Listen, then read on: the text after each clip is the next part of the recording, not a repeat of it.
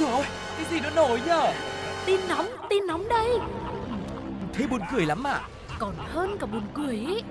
Chuyện là như thế này này. Ui sao bí hiểm thế? Thế rốt cuộc là vì sao? Như thế nào? Nghe đi rồi biết. Nóng bỏng tai Hello hello, xin chào tất cả các bạn. Rất cảm ơn mọi người đã đến với nóng bỏng tai và dành thời gian 15 phút dường như là mỗi ngày để có thể là nghe những câu chuyện từ Tuco và Sugar nhá. Và bây giờ thì có lẽ không để mọi người phải chờ lâu thêm nữa Sẽ là những điều thú vị gì đang chờ đón Hãy cùng bắt đầu nóng bỏng tai ngày hôm nay với Nhất định phải bàn Nhất định phải bàn Máy phát hiện nói dối, còn gọi là máy trắc nghiệm tâm lý là một dụng cụ đo một số phản ứng sinh lý của một người, ví dụ như huyết áp, nhịp tim, nhịp thở, sự biến đổi thân nhiệt và độ dẫn điện ở da, trong khi mà người đó đang trả lời một số câu hỏi để hỗ trợ trong việc đánh giá xem bạn đang thành thật hay gian dối. Tại một số quốc gia thì máy phát hiện nói dối được sử dụng khi thẩm tra những người tình nghi gian dối hoặc là thẩm tra tội phạm, hay có thể là được dùng khi phỏng vấn những người xin việc làm trong các lĩnh vực nhạy cảm hoặc tối mật. Tuy nhiên, sự thật là một giá trị được đề cao ở mọi lĩnh vực và là một đòi hỏi cơ bản ở mỗi người khi làm bất cứ việc gì. Chính vì yêu cầu bức thiết đó mà mới đây, một thiết bị có tính hủy diệt cực cao đã được ra đời để đối phó với các hành vi gian dối mà chắc gì đã kịp gian dối bởi vì với thiết bị này chỉ cần phát hiện ra thái độ bất thường như là ánh mắt láo liên này, cử chỉ gượng gạo là bạn đã bị túm ngay rồi. Lúc đó có phát ra tín hiệu SOS thì cũng là đã quá muộn màng. Vậy đó là thiết bị gì dành riêng cho đối tượng nào đây mà có thể khiến cho cộng đồng mạng xôn xao, các thầy cô thì nôn nao, học sinh thì cồn cào nhốn nháo, kháo nhau cái vụ này không ngày nào là ngủ vào giấc, trong khi đó thì nhà trường thì rất là tự hào. Cụ thể thì một nhóm sinh viên có tên là Hacking Team đã áp dụng mô hình trí tuệ nhân tạo AI hiện đại, phân tích hành vi của con người thông qua FBS Video và đã thử nghiệm thành công phần mềm chống gian lận thi cử. Nói về sáng kiến này, một thành viên trong nhóm cho biết là chúng mình đang trong giai đoạn thử nghiệm alpha mô hình và đạt được hiệu quả thực tế khá tốt khi áp dụng trực tiếp vào mô hình thi hiện tại và hy vọng là sẽ có những bước tiến để áp dụng vào các kỳ thi lớn như là Trung học phổ thông quốc gia chẳng hạn. Tất nhiên rồi, một khi tạo ra một sản phẩm bất kỳ nào cũng vậy thôi, tác giả của nó thì luôn muốn nhân rộng lên ở phạm vi lớn nhất có thể để tạo sự ảnh hưởng. Bây giờ thì các bạn mới bắt đầu được vài tháng thôi và phạm vi thử nghiệm cũng chỉ với lớp học 30 người. Nhưng trong thời gian tới, nhóm Hacking Team này hứa hẹn là sẽ ra sản phẩm đầu tay và biết đâu với sự thành công này sẽ đưa phần mềm chống gian lận thi cử lên lỏi đến từng trường, từng lớp từ thành thị đến nông thôn và cả miền núi nữa cơ. Ở đâu có thi cử là ở đó có Hacking Team cùng với phần mềm mà không hề mềm chút nào, rất cứng rắn, rất nghiêm khắc nếu bạn nào có ý định quay và có Thực tế thì những phần mềm chống gian lận thi cử từng được rất nhiều người nghiên cứu. Điển hình như nhóm bạn trẻ theo học tại trường Đại học Công nghiệp Hà Nội đã làm hệ thống phát hiện gian lận thi cử nhờ công nghệ AI. Các bạn cũng đã thực hiện dự án bằng việc sử dụng các thuật toán này, các mô hình khác nhau để phân tích các đặc trưng về khuôn mặt, cử động cơ thể để giúp phát hiện hành vi bất thường. Nhóm đã thiết kế ra mô hình học sâu xử lý các đặc trưng trên để đánh giá mức độ bất thường của từng thí sinh. Nếu kết quả dự đoán của mô hình có độ tự tin từ 85% trở lên sẽ vào diện bị coi là hành vi cần phải quan tâm, có nguy cơ có hành vi bất thường. Sugar sau khi nghe xong câu chuyện này thì bỗng nhiên lại cảm giác như mình có một cái siêu năng lực tu cô nhá. Ừ.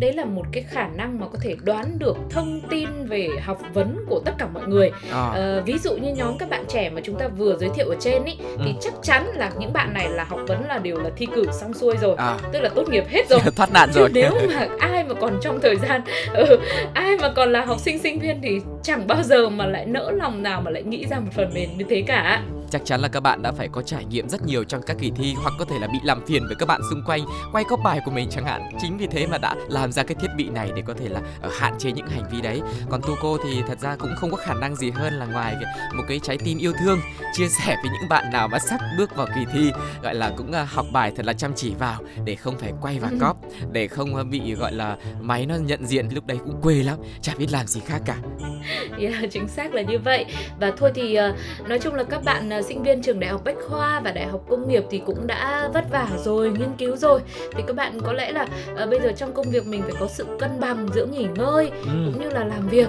cũng không nên là vội vàng làm gì cả thời gian thì không có chờ đợi ai nhưng mà ờ, các bạn cũng chậm lại một chút để cho ừ. những ai mà sắp bước vào kỳ thi thì cũng cũng có một cái tâm lý vững vàng hơn nhá chứ ừ. chuyện này nó bất ngờ quá thì cộng đồng mạng có lẽ cũng rất là uh, xôn xao và hoang mang vậy thì với một tâm thế như thế cư dân mạng của chúng ta đã có những bình luận như thế nào mời mọi người cùng lắng nghe với Sugar và Tuko nhé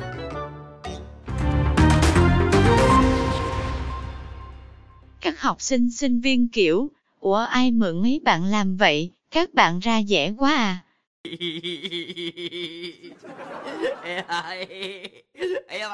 Được rồi thôi đi, kẻ bị tổn thương gì mà cứ lại làm tổn thương người khác. Đã thi cử xong ra trường rồi mà còn quay lại báo nữa. Sao ấy? Các bạn bị làm sao ấy? Thế các bạn mới là bị làm sao ấy? Bài học rút ra ở đây là có những người luôn đặt kế hoạch cho cuộc sống của mình việc lên kế hoạch sẽ giúp sự chuẩn bị được kỹ càng và đảm bảo hơn thế nhưng cuộc đời đâu vận hành một cách êm ái sẽ có những khi kế hoạch của bạn bị phá vỡ và không như mong muốn tuy nhiên bạn biết không một biến số giữa phương trình phẳng lặng thực sự sẽ là điều giúp cho bạn nhớ mãi bài toán mà mình được học. Cũng giống như bài học bạn được nhận lại càng trở nên giá trị hơn nhiều. Bởi vậy, nếu chẳng may có một điều gì đó bất ngờ xảy đến, cứ từ tốn giải toán bạn nhé. Kết quả chắc chắn sẽ tròn trịa với những người xứng đáng.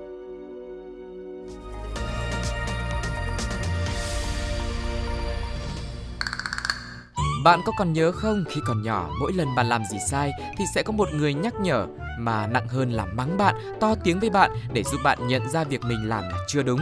Nhưng rồi lúc đó cũng sẽ có một người lại dỗ dành ôm ấp bạn để bạn cảm thấy mình được che chở yêu thương. Sau này lớn lên thì không phải lúc nào cũng được như thế, không phải lúc nào oan ức cũng có anh hùng xuất hiện bảo vệ để giúp cho bạn cảm thấy không bị tủi thân và đơn độc. Khi ấy, không ai khác mà chính bạn phải tự đứng lên, đấu tranh để bảo vệ cho chính mình. Còn anh Hát sinh năm 1987 ở Đà Nẵng mới đây, khi xảy ra bất đồng với sếp, bị sếp mắng là làm được thì làm, không làm được thì nghỉ, thì anh đã chọn cách âm thầm bước đi, không nói một lời gì, bởi vì mọi lời nói trong lúc nóng giận chỉ làm tổn thương cả hai mà thôi. Tưởng rằng mọi chuyện đã khép lại êm đẹp trong sự suy nghĩ thấu đáo của anh ấy, nhưng rồi đêm hôm sau, trần trọc khó ngủ thế nào, anh Hát đã đi ra ngoài để thư thả đầu óc nhưng lại không hiểu sao mà đến dạng sáng thì anh lại bị công an tiến hành kiểm tra do có dấu hiệu nghi vấn. Qua kiểm tra, tổ tuần tra phường Thanh Khê Đông phát hiện đối tượng trên mang theo bên người hai cây đồ long đao dài khoảng 45 cm và ba chai nhựa trong suốt như là có thể nhìn thấy tấm lòng của Crush vậy. Bên trong cũng chứa xăng. Nhận thấy bất thường, tổ tuần tra nhanh chóng khống chế và đưa anh thanh niên tên Hát về trụ sở để làm việc. Tại đây đây thì Hát cho biết bản thân là công nhân từng làm việc cho anh T nhưng bị anh T cho nghỉ việc. Bực tức vì bị đuổi nên Hát đã mang hung khí bom xăng nhằm trả thù anh T. Thời điểm bắt giữ Hát là thời gian giữa khuya, gia đình anh T đều đang ngủ. Nhà của anh T thì nằm ở khu vực dân cư đông đúc, hẻm nhỏ, liên kề với siêu thị lớn nên nếu như mà trong trường hợp Hát thực hiện được hành vi phạm tội thì có thể sẽ gây ra những hậu quả rất khó lường. Được biết, đối tượng từng có một tiền án về tội lạm dụng tín nhiệm chiếm đoạt tài sản. Yeah, dạ, và có lẽ sau khi lắng nghe câu chuyện này thì mình cũng cảm thấy rất là may mắn cho anh sếp của chúng ta và một phần nào đó thì ừ. bây giờ mối quan hệ giữa sếp và nhân viên cũng đang có những sự biến chuyển thay đổi theo từng thời đại và cái sự giao tiếp của mỗi thế hệ cũng trở nên khác nhau rồi. Ngày xưa đi làm nhân viên thì chỉ có sợ sếp thôi nhưng mà bây giờ các bạn Gen Z đi làm thì lạ lắm.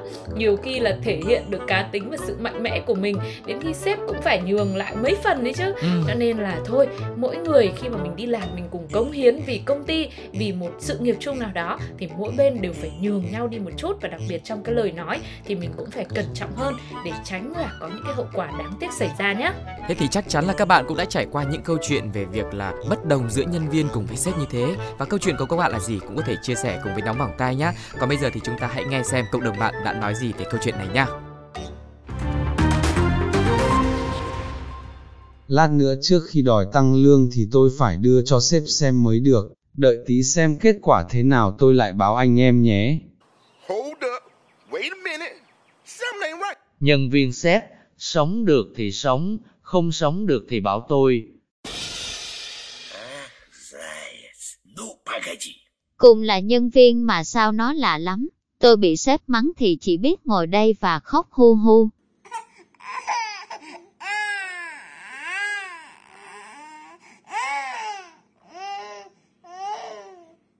Bài học rút ra ở đây là Bạn có biết không, một chút tàn thuốc dù nhỏ xíu thôi cũng có thể tạo ra một đám cháy to.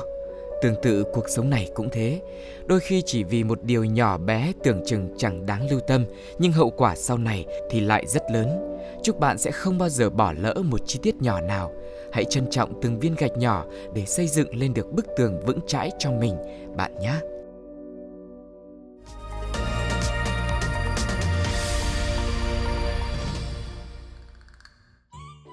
Bảo vệ môi trường luôn là một vấn đề nóng cần được quan tâm, đặc biệt là sau quãng thời gian mọi thứ đều bị ảnh hưởng bởi dịch bệnh. Vì vậy, thời gian gần đây, nhiều người đã chuyển sang sử dụng các phương tiện công cộng hoặc các hình thức xe điện để góp phần xây dựng một cuộc sống xanh. Tuy nhiên, việc lưu thông bằng xe điện tính ra vẫn còn khá nhiều bất cập ví dụ như không có điểm sạc pin hoặc có thì cũng tốn thời gian sạc lâu và còn một yếu tố khiến cho người dùng phải đắn đo khi mua xe điện đó là tính chống nước của nó. Và hôm nay, hòa cùng với không khí vì trái đất xanh thân yêu, Tuko cùng với Sugar xin được chia sẻ về một phương tiện độc nhất vô nhị do một người đàn ông ở Nebraska, Mỹ sáng chế ra. Thậm chí là loại phương tiện này còn không cần phải dùng điện hoặc là dùng xăng dầu gì hết, chưa kể là đi trên nước cứ gọi là vô tư xả láng luôn.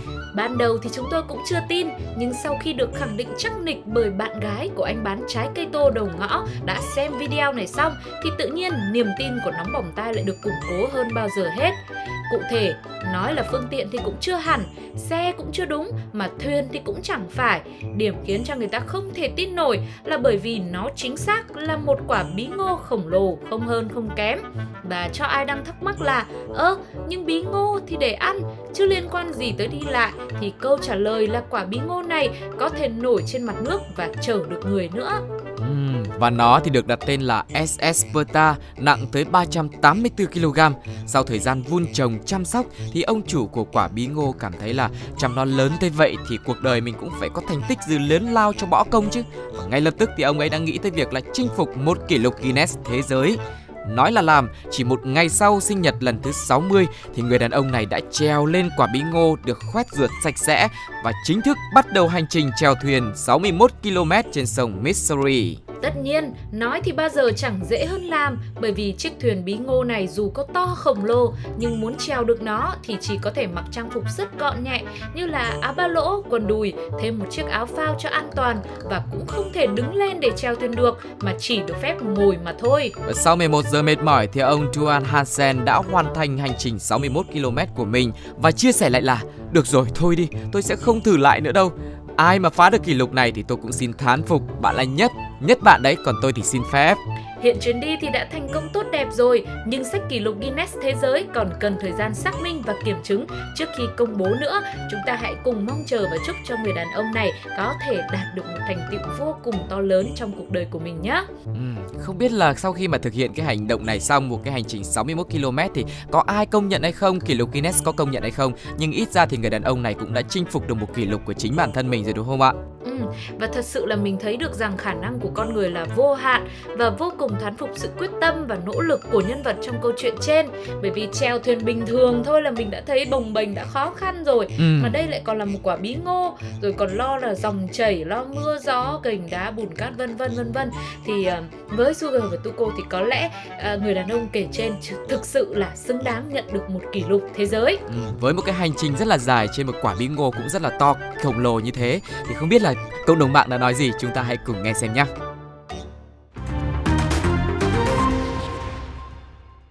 Bí ngô kiểu, lúc thì bắt làm xe ngựa, bây giờ lại bắt làm thuyền, cái gì cũng tới tay tôi hết. Bây giờ bắt đầu trồng bí ngô để chuẩn bị cho mùa mưa năm sau, thì có kịp không các bác nhỉ? Làm sao để trả lời được câu hỏi? Chỉ những người nào làm hết mình thì những người đó mới biết được. Em có bí đỏ cực kỳ ngon, dày mình, về nấu súp cháo cho bé hoặc nấu canh thịt bằng bí đỏ ngon hết nấc. Anh chỉ muốn mua nhắn tin cho em nhé. Mua cho con, thôi mua chi tùm lum. Mua hoài mua về đâu có ăn. Con có ăn im, tao quất nha, quất đi về cho. Gặp là đôi mua, nhà mình hết rồi. Bài học rút ra ở đây là Trong câu chuyện cổ tích mà chúng ta vẫn hay nghe kể, xe bí ngô sẽ biến mất vào 12 giờ. Tuy nhiên, thế giới hiện thực luôn khác cổ tích nhiều lắm sẽ chẳng có bà tiên nào xuất hiện cả. Chúng ta chỉ có thể dựa vào bản thân mà thôi. Nếu một lúc nào đó cảm thấy mọi thứ thật khó khăn, bạn hãy luôn nhớ rằng chỉ cần cố gắng thêm một chút, thời điểm mà bạn trở thành nữ hoàng của chính mình thì mỗi điều bạn làm, mỗi thứ bạn chạm vào đều sẽ trở thành quý báu.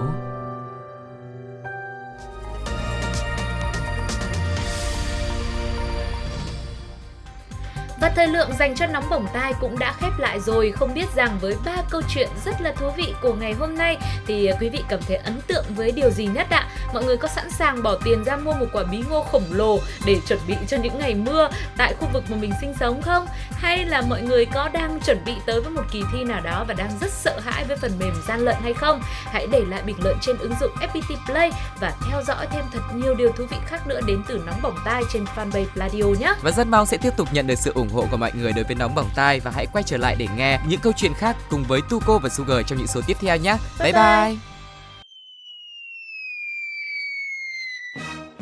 Ôi dồi ôi, cái gì nó nổi nhở? Tin nóng, tin nóng đây. Thế buồn cười lắm à? Còn hơn cả buồn cười ý. Chuyện là như thế này này. Ui, sao bí hiểm thế? Thế rốt cuộc là vì sao, như thế nào? Nghe đi rồi biết. Nóng bỏng tai.